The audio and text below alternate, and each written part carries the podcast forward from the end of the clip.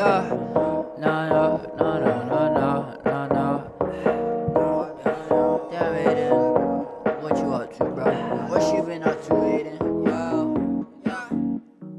大家好，我是蜈蚣芝芝。Hello，大家好，我是马晶晶。欢迎来到朋友，请开麦。我们今天呢，又是一期邀请朋友来做客的节目哈。那邀请了什么样的朋友呢？奇奇怪怪的朋友。就是现在大家看不到我们能看到的画面啊，就是如果把他们两个人放到了一个就是视频的界面里边，大家一定能理解，就是奇奇怪怪。为什么我们会用奇奇怪怪来形容他们？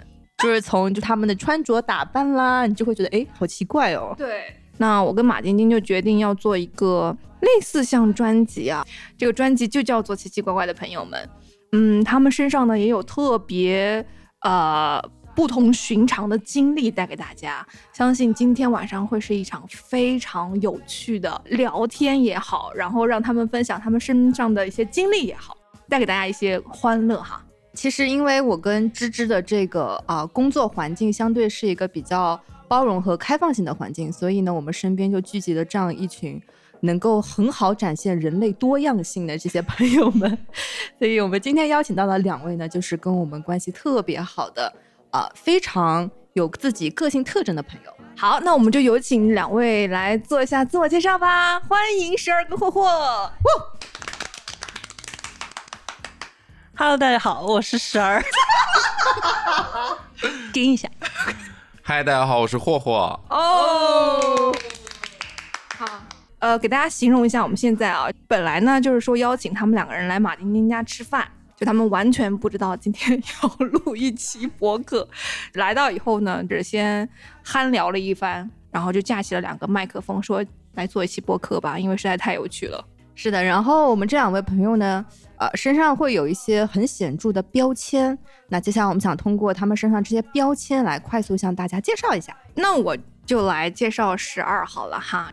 十二是我很少见到的，曾经在如此无聊的一个工作岗位上做了多久？七年，做七年啊，就是数钱数了七年啊！哎，我没有别的意思啊，各位就是数钱的朋友们，嗯，祝你们升官发财啊！好好，第二个就是我觉得他是一个我见过特别能够天南海北认识朋友的一个人，就是我觉得很多时候我聊到某一个行业，然后十二就会说，哎，我有个小伙伴啊，要不要介绍你认识一下？然后我想说，哦，这个行业你也有，然后又聊到某一个行业，哎，我有个小伙伴也是做这个行业的，要不要介绍你认识一下啊？就是这种。然后我当时觉得，天呐，这个人实在是太会交朋友了，而且在他那里是你不用有任何所谓的不舒适感吧，就你跟他聊天会非常的舒服自然，一直可以聊聊聊聊聊聊聊到发现啊要下班了。我可没有摸鱼。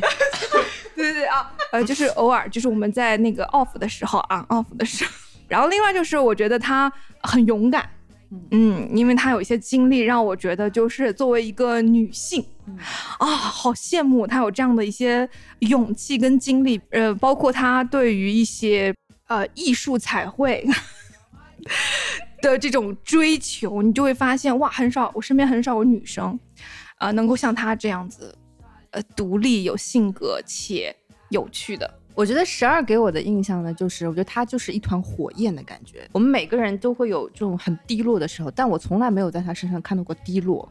他身上就是聚集了大量的能量，他能量气场非常强，而且都是非常正向的。所以你一旦失落的时候，一旦靠近他，然后他一旦跟你大声的开始讲话、分享、大笑的时候，我觉得我也会被他带的非常的积极向上。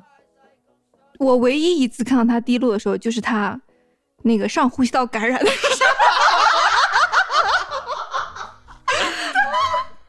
他是上呼吸道感染的时候实在太低落了。对，但我觉得是这样子的啊，我觉得我们十二呢，之所以有这么大的能量气场，还跟他的另外一个标签有关系。他曾经是啊、我国的一名运动员，是 H 市呃手榴弹那个记录的保持者。对各位没有听错啊，就是手榴弹。等一下就是会呃让那个十二来自己亲身亲亲自分享一下这个那个经历啊。好，我们下下一位那个，快点把我们这个这个奇奇怪怪的介绍出来。好好，然后那我来介绍一下我们的第二位嘉宾，我们的霍霍同学。那我们了解霍霍同学呢，其实也很有意思啊。我们是从十二的朋友圈里面首次见到了霍霍同学的这个样子啊，他给我们的样子就是高大威猛，嗯啊，他是一个身高一八二的男子，然后留着浓密的胡须，然后呢身上会有一些彩绘，很漂亮的彩绘，很漂亮的彩绘。那后来呢，在呃十二的这个鼓励下，也加入到了我们的工作环境里面，成为了我们很棒的同事。那在跟他交往了一段时间以后，我发现，哎，你有跟他交往吗？就啊，我我是指就是以同事的呃那个身份交往了一段时间以后，我发现他的个性跟他的样子是成反比的，因为他是一个内心很柔软，然后也很温柔的一个人，但他却有很多很有意思的经历。其实第一次见到霍霍的时候，我想说，哇，这个人好 fashion 哦，对，就是就是就是浑身透着那股洋气劲儿啊！当然，除了他胖的时候啊，对，最最近又瘦下来了哈，就是他的胖瘦也是很自如的。另外就是他很会去穿一些那些什么小帽子啊，嗯就是小首饰啊，然后还有一些就是你看起来很像是在家里穿拖鞋的那种鞋，直接穿到嗯 工作的地方，对结果他不是拖鞋。对我每天看到霍霍身上佩戴那些饰品，就是很有一种想把它扒下来的冲动。我每天跟霍霍说的最多就是这个我要。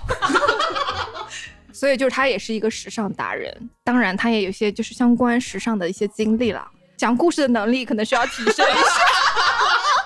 好，开个玩笑啦。那我们也请十二跟霍霍来分享一下对对于我们的这个第一印象怎么样？嗯好啊好啊，我先来。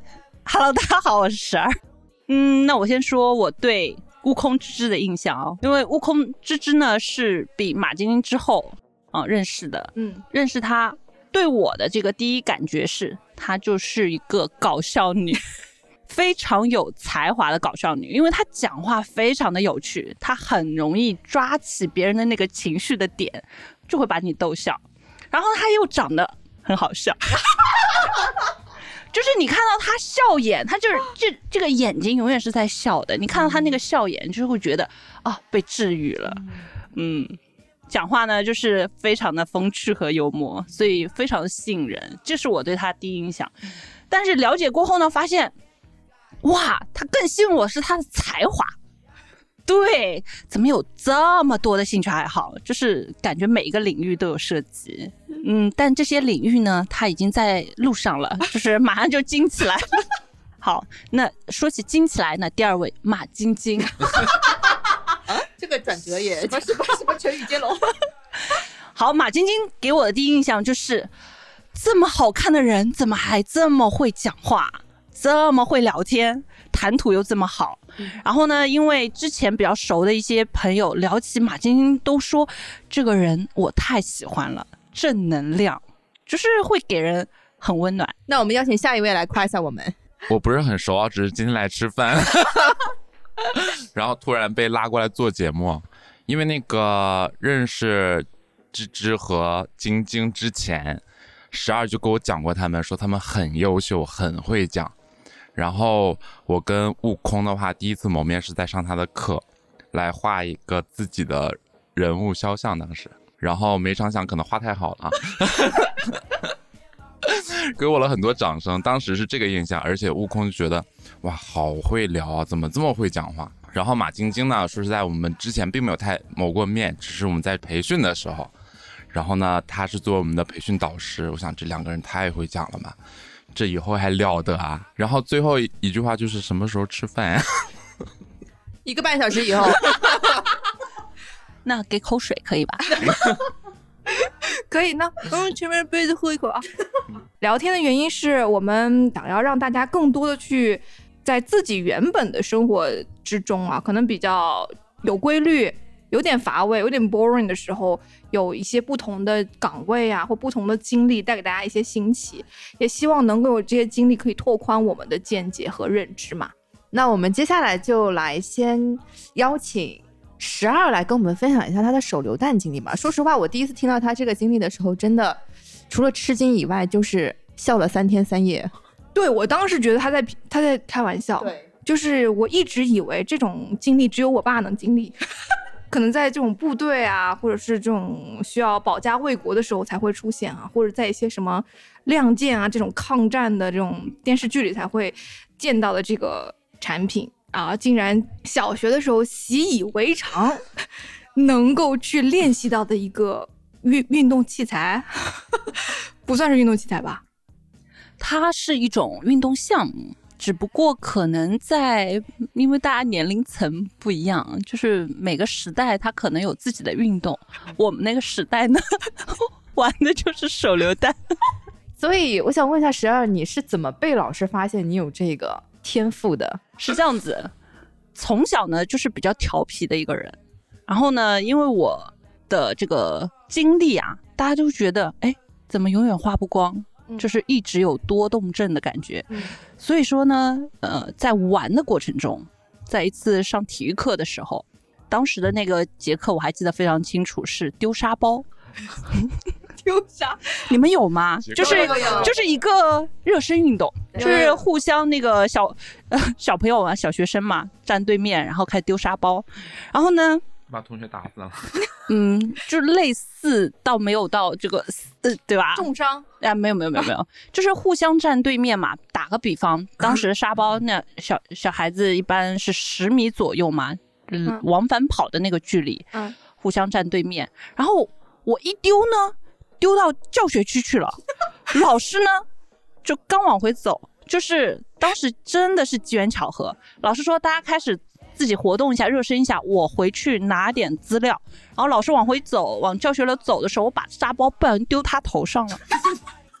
真的是丢到他了，当时他非常，他就转过来就问谁丢的，然后呢，我以为是我我我需要负什么责任了嘛，然后老师说这个同学下课来找我，他就说我力量可能出奇的会有一些天赋，希望我愿不愿意去训练，就是做一些力量类的这个运动。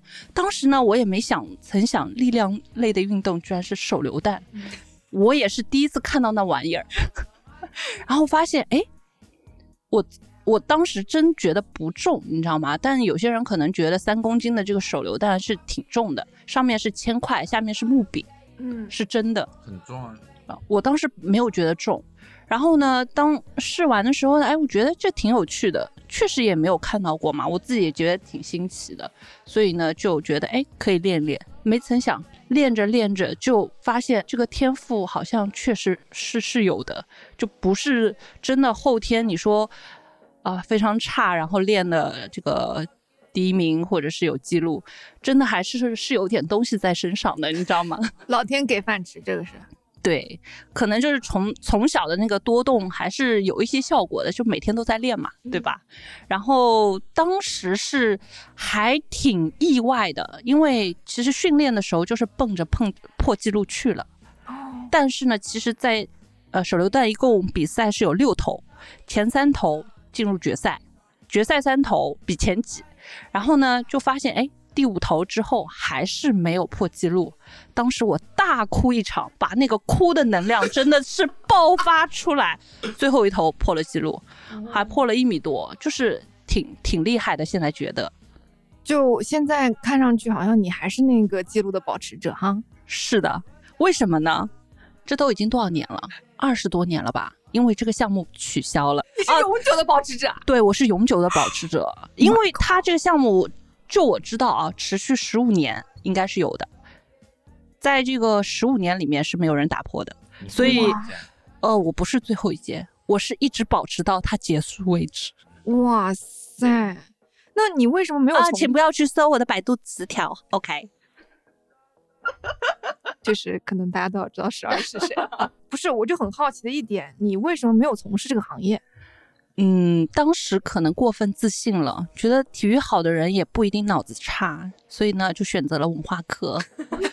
后来发现呢，可能是我自己自以为是了。就高估自己了，对，所以没有老师邀请你继续去投一些其他的东西吗？比如说标枪之类的。有，你咋这么懂行呢？对呀、你这个力量必须有地方施展呢。就是为什么会有手榴弹这个项目，就是因为为挑选就是标枪的这个苗子。当时呢是破纪录之后呢，是有少体校的这个老师邀请你去参加啊、为了市运动员啊或省队的运动员啊去做一个招募。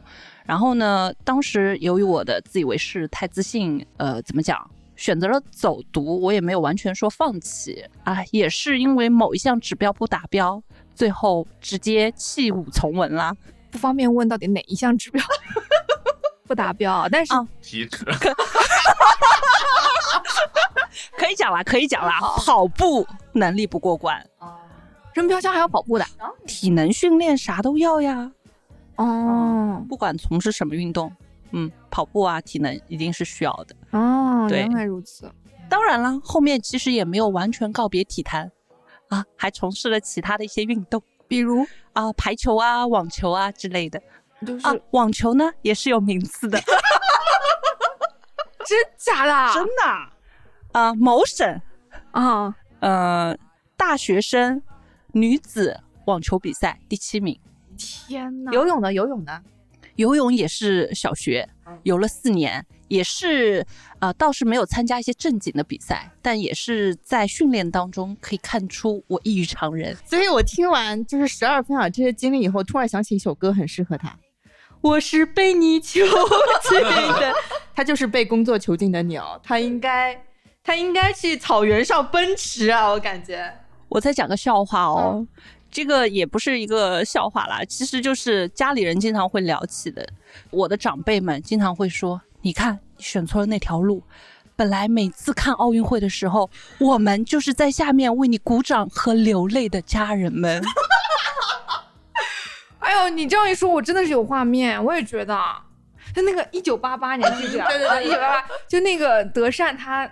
就我们原本应该是在电视机前为你鼓掌呐喊，这是我的朋友，结果就是嗯，然后刚才十二讲了之后呢，很想分享他一个故事，超好笑。我们刚认识一两年的时候，然后一起相约去了北京。那会儿不是说实在不是特别特别熟，处在一种就是相敬如宾的一个状态里面。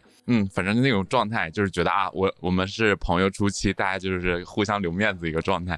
因为还不清楚彼此的原则对的底线。然后 我们俩去北京之后，我就觉得这个人为什么从早到晚就没有停过这个话？他不停的在说，不停的在说。有一天我实在受不了了，我说十二，你能不能休息一会儿？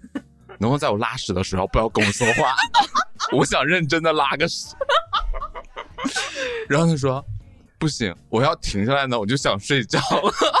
只要他醒着的时候，他就要不停的去做事情或者不停的说话。他现在这个工作也蛮适合他的，这回能 get 得到他为什么能在那个地方了吧？啊，明白了，明白了，适合适合。天哪，我五月份就要跟十二出去旅游了。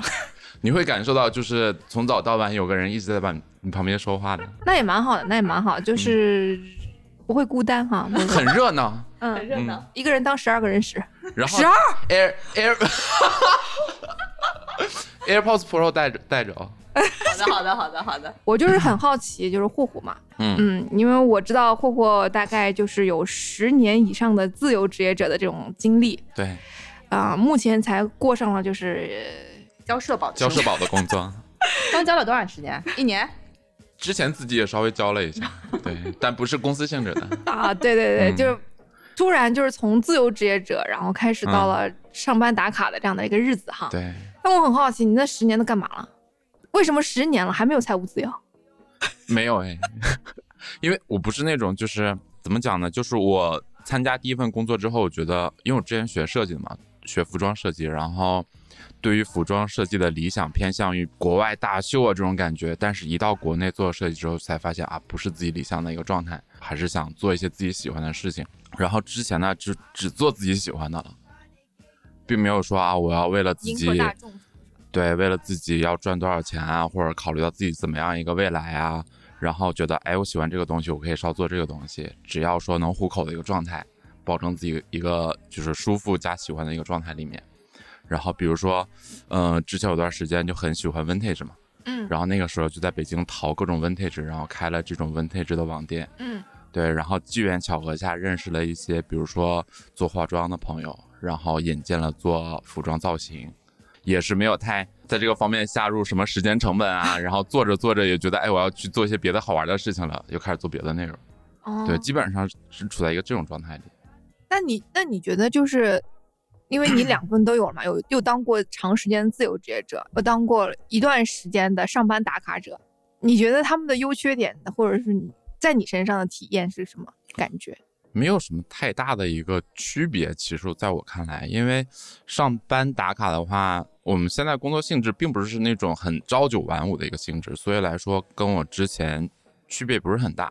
因为你在做自自由职业的时候，顶多说没有公司去去约束你去某一些条条款款，但是你每天还是要做自己很多的事情，毕竟你要糊口嘛。嗯然后比如说有喜欢的东西，你还是要自己去承担这个内容的。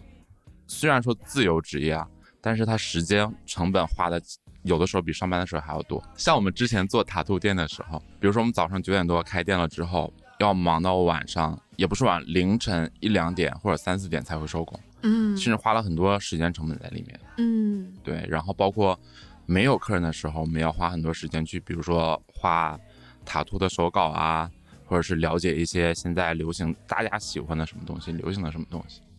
对，就因为它是可能是要自自负盈亏的一个状态，所以就更要投入很多的精力。而且就是有的时候压力也蛮大，比如说疫情的时候压力真的好大，嗯，然后导致我们那会儿，嗯、客户变少了的时候，我们想办法去拓展一下其他资源嘛，然后我们那会儿就去市集了。啊，对对对创意市集这种，然后也研发了自己穿手串的这种能力。对，我我和另外一个人，我们店里另外一个人就是，嗯，我们两个大男生一米八多，然后就是身身宽体胖的，在那边拿个小针穿那种小彩珠珠，你们能想象那个画面吗？然后我们家那个椅子很小，当时我们俩就坐在那边，然后旁边还有狗啊，有猫啊，就乱七八糟，然后穿出来小珠珠，然后结果去市集卖，就很好笑，大家都不会觉得是啊，居然是你们俩做出来这种，因为反差太大了。对。霍霍有送给我一个那个十字架，那个串起来小，哇！我只要带出去，所有人都会问我你在哪里买的，我是买不到，独一无二，你知道，就是特别好看，而且就是很有很具有时尚性，我觉得，所以他们的时尚的工艺品，我觉得还是不要放弃，你坚持下去。啊，坚持做手串吗？现在不行，年纪大，老眼昏花嘞。那个真的很很难，对不对？它需要极大的耐心，因为就是我记得那个小十字架可能就需要两个小时左右的成时间成本。对，因为它要一点一点的，然后要排线怎么去排。其实那个是稍微有两个珠子穿错了，但是也不太能看出来。不重要，就是不完全好看到不行。其实我很好奇啊，就是像霍霍做自由职业者这么久的时间，然后你一下子到这种就是需要打卡啊，然后受到各种约束的工作的时候，心里会有这种落差，或者说想要回到自由职业者的这种状态吗？我还好哎，嗯。其实我是那种就是之前跟十二也说过，就是我这个人钝感力很强，嗯。就是周围对我的不满啊或者敌意啊，有的时候我是感觉不到的，嗯，所以我整个人就处在一种可能比较幼稚的一个状态里面。所以你也不会觉得因为这个工作变成打卡了，然后感觉到被约束或者怎么样？，对，反而当时就是觉得还蛮新奇的，因为也的确周围有很多奇奇怪怪的人啊，或者比较好玩的事情啊，然后包括面对一些工作内容的时候，觉得很搞笑。最开始，嗯，因为我身边有很多的朋友也是，他们是从打卡状态，然后变成了自由职业者。他们跟我讲的就是，他们再也不会回到公司去做这种打卡的工作，因为自由惯了。嗯，那可能是真的自由了，跟钱有关系，可能。就 就像有的时候，就像我们前段时间出去玩嘛，然后去大理，我们去了六天五晚，我倒数第二天的时候，整个人就不好了，因为回来要上班，就已经感觉到那个压力了。然后他们问我说不舒服，我说我想到过两天要上班了，我就没什么太多心情了，可能。自由的时候可能就，就比如说我们之前开店的时候，自由的时候可能觉得啊，我可能需要赶紧回去了，因为毕竟自己要承担那份压力，啊，所以他们可能觉得，哎，呃付出和回报有的时候还是成正比的。嗯嗯，我前段时间刚看那个大张伟说嘛，他说其实因为你有痛苦才有快乐，如果你一直都是很快乐的状态的话，那就嗯嗯不是不是快乐了，嗯没有办法没有对比才才是最可怕的。啊，那我难道 一直快乐？因为没有对比你上呼吸道感染的时候忘记了，哦，那还是有一次对比的。你阳了的时候也很痛苦呀。可能只有病痛才能达到十二吧，可能。就阳的时候，这个人就简直是感觉已经快嘎过去了。对我阳的时候，虽然我难受，但是我食欲还是蛮好的，就是那种猪猪，每天要吃很多东西。他真的是就感觉在屋里修仙的一个状态，房门就从来没有开过，感觉这个人已经就睡了二十四小时了。我的头已经被劈开了，完全都是左右脑分开的，就是根本无法合在一起去思考一件事情，就只是每天只能睡和喝。那你看还是有痛苦的吧？嗯，好痛苦就这个时候你才会发现你的健康的状态是多么的快乐，哦，真的。后来好了之后，发现每天都很快乐，是不是？真的是开心就好。对，还是会有这种感受的。那马晶晶呢？我什么？你怎么突然问到我？我怎么了？你的快乐源泉是你的快乐源泉是什么？没有，是因为刚刚大家在讲关于自由这件事情的时候，嗯我突然想到，它是一个很很辩证的事情。我举个例子啊，比如说我今天上班，我明天要休息了，嗯，我会认为天哪，我明天好自由，我可以做一二三四五六七八八件事情。嗯但真的当这一天来临的时候，你会发现你一件事情可能都干不了，嗯你会发现你因为可能不自律而就其实根本就没有拥有过自由，但是反而说你今天一整天都时间安排的很满，你中间有八个小时在上班，但你可能反而会把上班前的两个小时和下班后的两个小时安排的特别好，所以我觉得是是很有很有意思和辩证的一个话题，关于自由职业这件事情。啊如果有一天我真的去做自由职业者，我可能会有一段时间是迷茫的，因为我需要从一个规律的工作状态跳脱出来，去自己给自己。有冲水声不没有关系，没有关系哈，大家就是，啊、人吃五谷杂粮，总归会有那个时候的啊。没事，你可以重录一段。我刚刚说的什么？人吃五谷杂粮，所以我就在想，自由可能是相对的，对吧？因为你成为自由职业者，可能时间对你来说是自由的，你不需要就是早上九点钟一定要做到某一个岗位上。但是，呃，某些时候你会发现，可能内容上是不自由的。你是这家公司的老板了，你要自己去创业，去走整个流程的时候，你会觉得哇。时间完全没有办法控制，我没有办法准时的去六点钟说下班就下班，可以跟同事出去吃个饭或怎么样，我没有办法，因为我做不完这个项目，我没有办法离开，因为做不完就没有钱，所以我觉得还是蛮蛮难选择的。而且就是我自己的感受啊，就是如果说自由职业的话，很多人会觉得啊，我这段时间想休息的话，我就可以休息。但是如果你真的去做到自由的一些职业啊，比如说自己去创业也好，或者自己去做一些嗯手艺工作者也好，其实你是没有想把一个大量的时间拉出来让自己去休息或者娱乐的，因为如果你不去工作啊，不去参与自己的项目啊，可能你的这批客人或者你的这批乙方，他们就找到别的人了。所以他是没有办法说啊，我有一个大量的时间停下来的。其实自由职业他需要的可能所谓的自由，就是没有公司的一些条条框框约束而已。但是时间上真的是没有那么多自由的一个状况。嗯，有道理。所以就是，所以要承担自由，也要承担很多的压力。嗯，我的看法是啊，我自己觉得是他的灵魂是自由的，但他的身体是不自由的。嗯，哎，那但十二，你以前的工作就是很不自由。身体不自由，但是灵魂是自由的。其实我觉得有一个特别好、特别可以让大家想象一个场景，就是大家可以想象像十二这样一个非常有能量的一个女生，脚踩风火轮。脚踩风火轮哪吒的哪吒。那这位哪吒，他在后来自己的一个很长时间的工作里面是要扎起一个小丸子头，然后穿上包臀裙，穿上自己的西装和高跟鞋。天呐，我现在都没有办法想象十二以这样的职业形象出现在我面前。我也没办法想象。现在没办法想象，当我看到之之前的那个照片啊，嗯我会觉得这是我吗？这个不就是被囚禁的鸟吗？被囚禁的鸵鸟，对，那你跟我们分享一下呗？怎么会突然就是从一个活跃的一个人去去到一个这么安稳的工作？嗯，这一段经历的话呢，其实我觉得很多人都会有，就是大学毕业之后啊，就学的一个专业，也不是说非常有怎么讲专业指向性的一个，可能是真的是一门手艺啊，或者是像律师啊、医生啊之类的这样子，就是普罗大众可能都会选择的一些呃职业学科。嗯然后毕业之后呢，你就不知道是要干嘛。嗯啊，自己也找过一些公司，可能就觉得哎前景不是这么的好，然后呢，那家里人还是挺着急的嘛。那你刚毕业，你作为一个学生，其实思考的这个全面性啊还是不够的，所以家人可能会推荐，希望你去一些稳定的一些公司。嗯，当然也是抱着一个接受啊、不拒绝的这个开放式的一个态度，那尝试一下就尝试一下了，啊、然后呢就去了一个也算是铁饭碗的公司吧，就是你可以想象朝九晚五的工作。然后当时进去的时候呢，因为还是一个小白嘛，你可以吸收很多的东西，会觉得也挺好玩的，是之前在学校里或者之前的经历都没有尝试过的。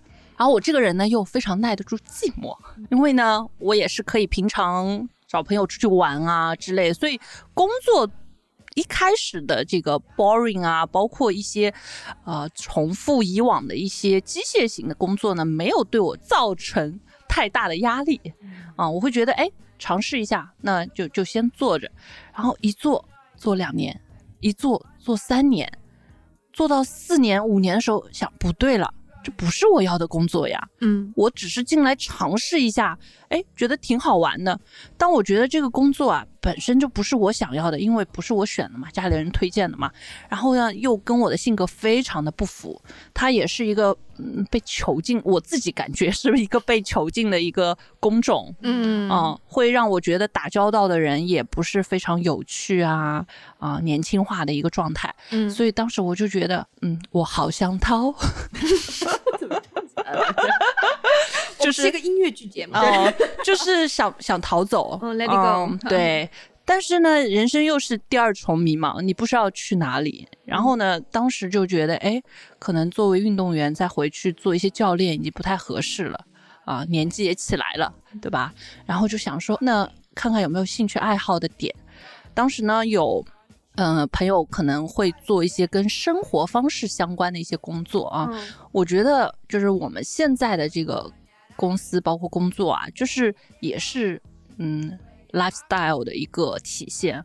然后呢，又是我自己喜欢的一些产品也好啊，包括一些服务也好，所以我就觉得这个我是不是可以来尝试一下？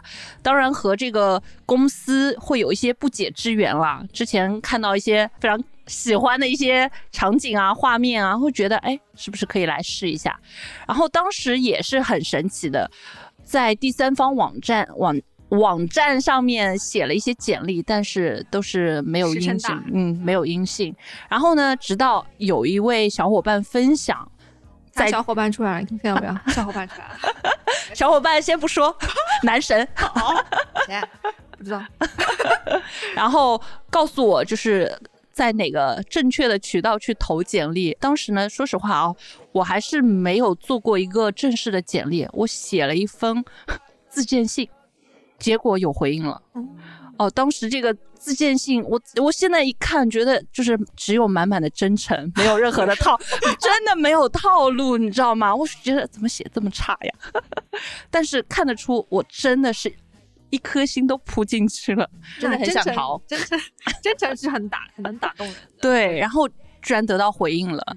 哦、当时也是在我自己给自己设置的这个时间的 deadline 之前，哎，发生了这么一件好的事情啊，然后我就勇敢的做出了选择，跳出了之前的工作。是的，所以家里人当当当时对你逃离这个铁饭碗工作的这个选择的态度是，家里人当然是不理解啊，嗯，就是今天 A 游说，明天 B 游说，就是你会需要每天跟不同的人、家人、亲戚去 battle 这件事情。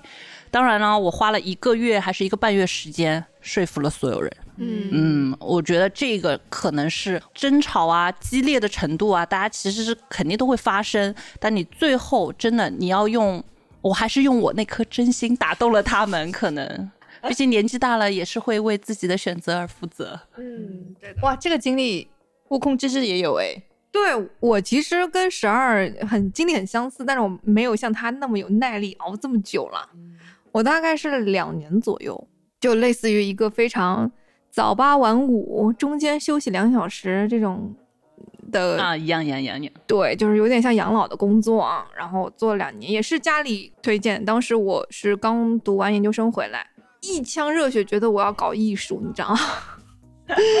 就是街头要饭。当时后来爸妈就觉得不行了，啊，解决了以后就坐在里面要也要穿制服，我也是要穿制服。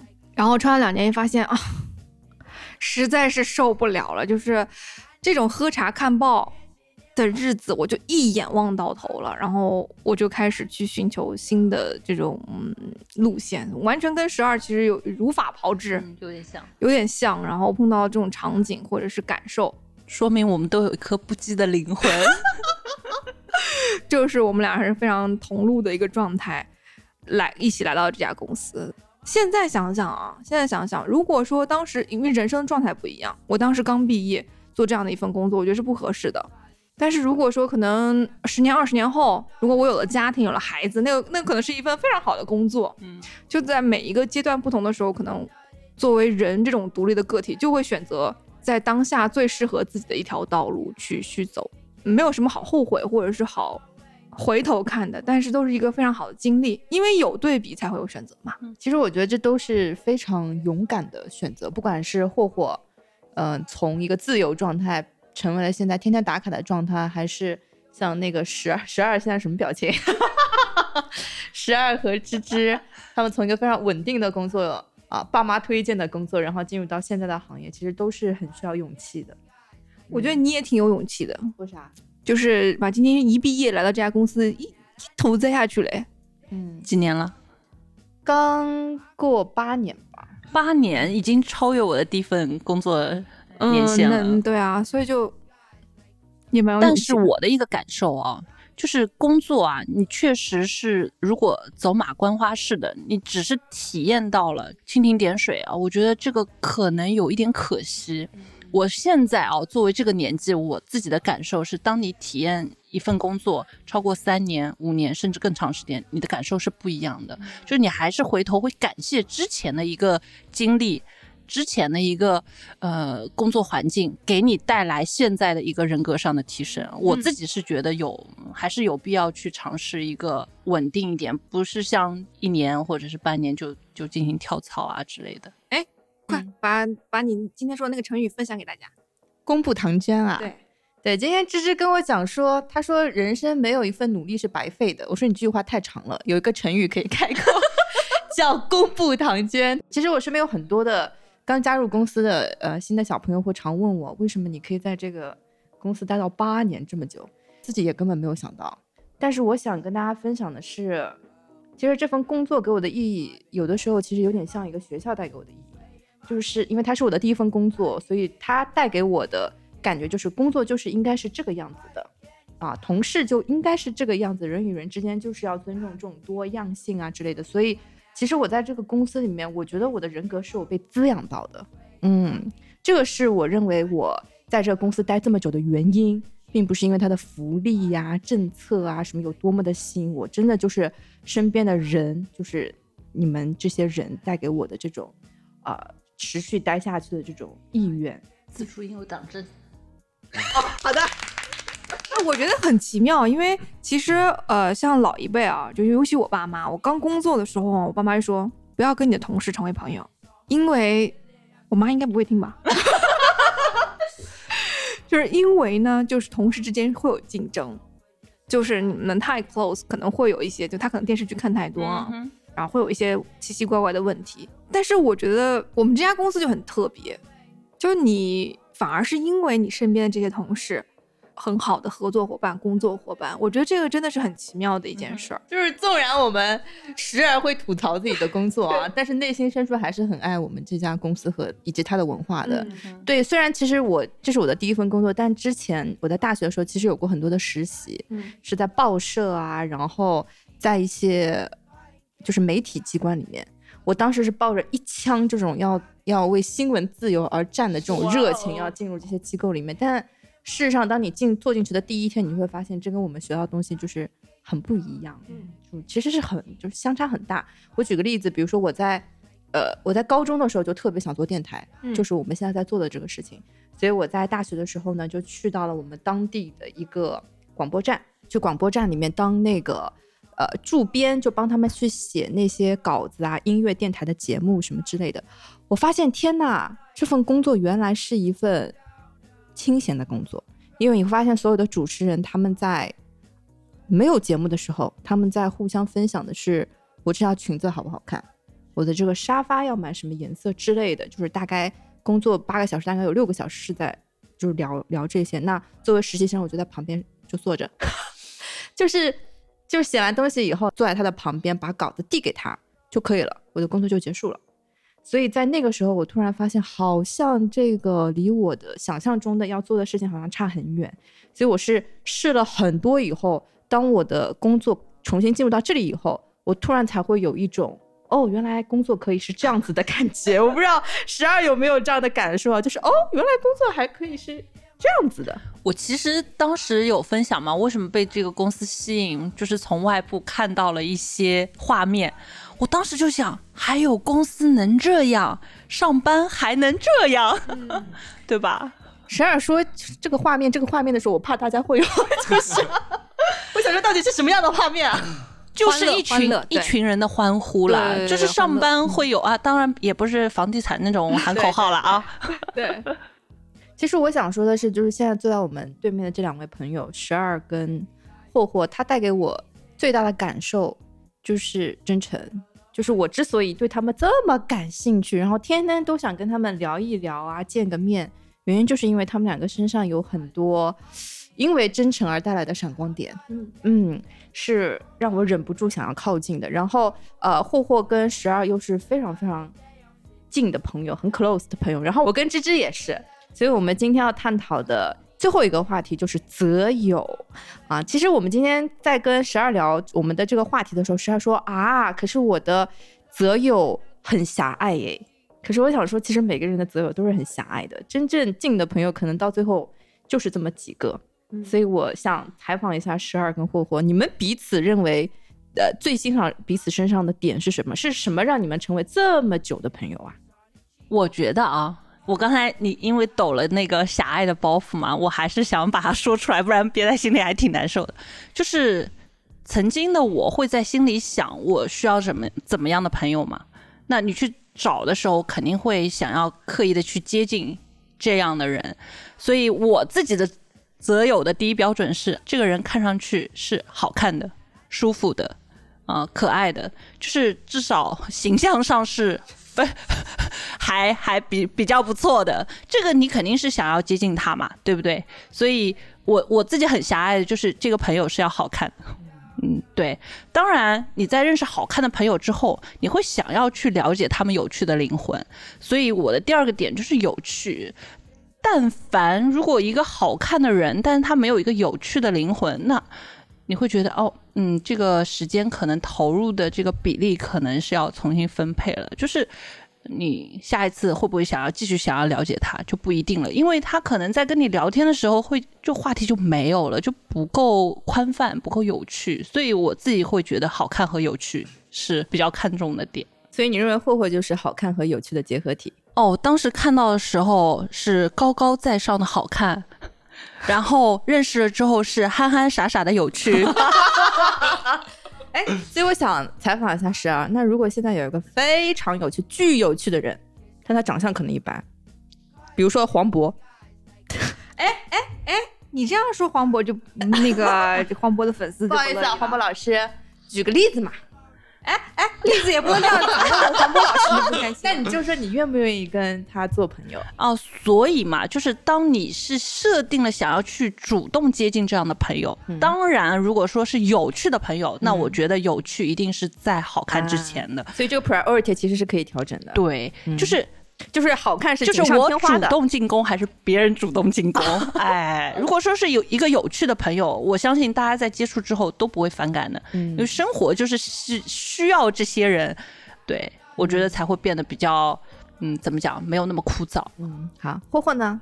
嗯，我社交的话就是舒服，然后对方能知道这个就是很难讲的一个边界感是什么。嗯就是对方能知道啊，他现在可能需要聊天啊，然后可以多聊，或者是，尤其是我觉得朋友最重要的什么，就是两个人如果待在一起不想讲话的时候，互相也不会尴尬，这个是最可舒服的一个是你刚刚跟我们分享的故事里面，啊。你刚刚跟我们分享的故事里面，十二一直在你的耳边唠叨，哎但是跟他在一起就不会觉得吵啊或者什么，就觉得好玩儿。啊，所以你他是个很所以你为他这个标准进行了变动。嗯，但他但他需要安静的时候，真的是安静不下来了，倒是有点嫌弃。毕竟好朋友也是互相相爱相杀的嘛。嗯，嗯，我觉得有相爱相杀的过程才会互相了解吧。对，嗯，对，有一些时候可能就是因为你触碰到了这个人的底线，才知道哦，他的底线原来在这儿。嗯，但我觉得很好的朋友如何形成，我觉得是，我觉得也是天选的。我不知道这样说大家能不能 get 到那个点，就是比如说我跟我一个非常好的朋友，他现在在美国，就是 Lucas 的妈妈。我跟他完全没有交集，从生活上，从任何地域上，我们俩完全是分的天南地北。但有一次正好是就是我们俩大学的时候去游学，然后他的名字的开头是 L 字母打头的，然后我也是，然后我们俩就被分到了一个房间。在那之前他是学金融的，我是学艺术的，我们俩连学院都不一样，就是因为这个字母分到了一个房间。我们俩一开始也很就是很尴尬，对，但是就分到了房间，第一个晚上就开始聊一聊啊，聊一聊聊聊聊聊到后半夜，然后就感觉像认识了十年的朋友一样。就我觉得这个这个经历是非常非常奇妙的。然后我跟马晶晶也是，就是我已经记不起来我们俩是怎么变比较 close，就感觉好像认识了很多年。even 我跟他，我跟我跟就是马晶晶的爸爸都觉得就是哎，就是隔壁邻居家的叔叔认识很多年，就是那种感觉，你知道？我就觉得哇，好熟悉。所以我觉得这个我说的比较玄学一点，就是跟磁场、嗯跟你的一些所谓的价值观，然后这种曾经的经历是有一些可以 match 上的这种原因，所以才导致了就是你们是很快可以变成了一个很好的朋友，尤其是在你人格比较独立且成熟的状态下去结交成这种。呃，有点像家人朋友的感觉的，嗯，嗯，其实我想说的是，就是我在工作以后，因为我的我的朋友以前都是在呃以前自己的城市里面，在在在宁波，然后杭州的朋友很少。然后我加入这家公司以后呢，我想说，我应该要去多交一些朋友。然后我有尝试过，呃，就是更主动的去结交一些朋友，但是到后来你都会发现，嗯，好像是朋友，但是没有办法很很很近，就是变得很 close。然后悟空之之是因为，就像刚刚十二讲的，就是他一旦开始说话，你就会发现好欢乐，对，很容易被吸引。对，然后是很有意思，然后然后他跟他跟十二一样，也是永远就是嘻嘻哈哈，然后充满正能量的，就很想就是跟他待在一起。所以我印象很深刻的是，就是悟空芝芝同学是我约的他第一次出来，是吗？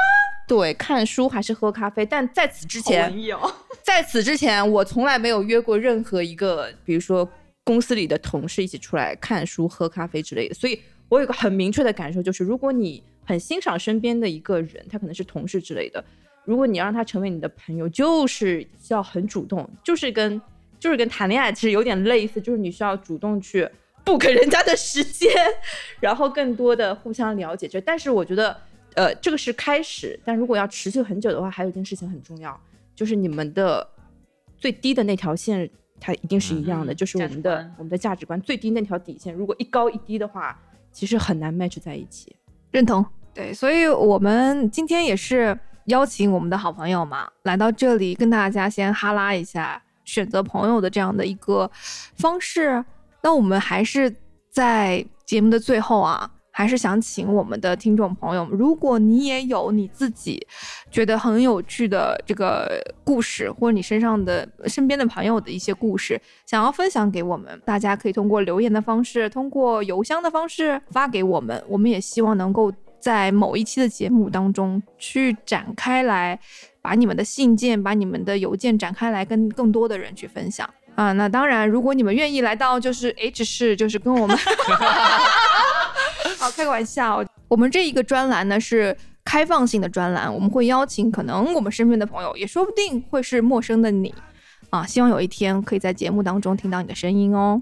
好，不好意思啊，我们的十二同学他能量要挥发一下。对对对对，他可能是该吃饭了。那我们去给他做饭吧。好的，好的，好的。啊，就由于就是马晶晶还要去下厨，就是投喂我们三个人。对，婆婆已经饿的就是前胸贴后背了。你的嘴就没有停下来过，你饿什么？哦，就是啊。水果不算食物，啊，对，因为它比较高高大大，憨憨傻傻，好想唱小叶子那首歌哦。哪个？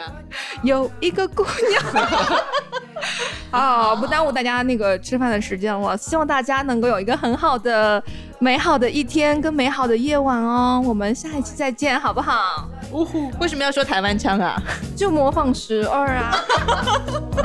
好，那我们下期再见喽。好，下期再见，拜拜。拜。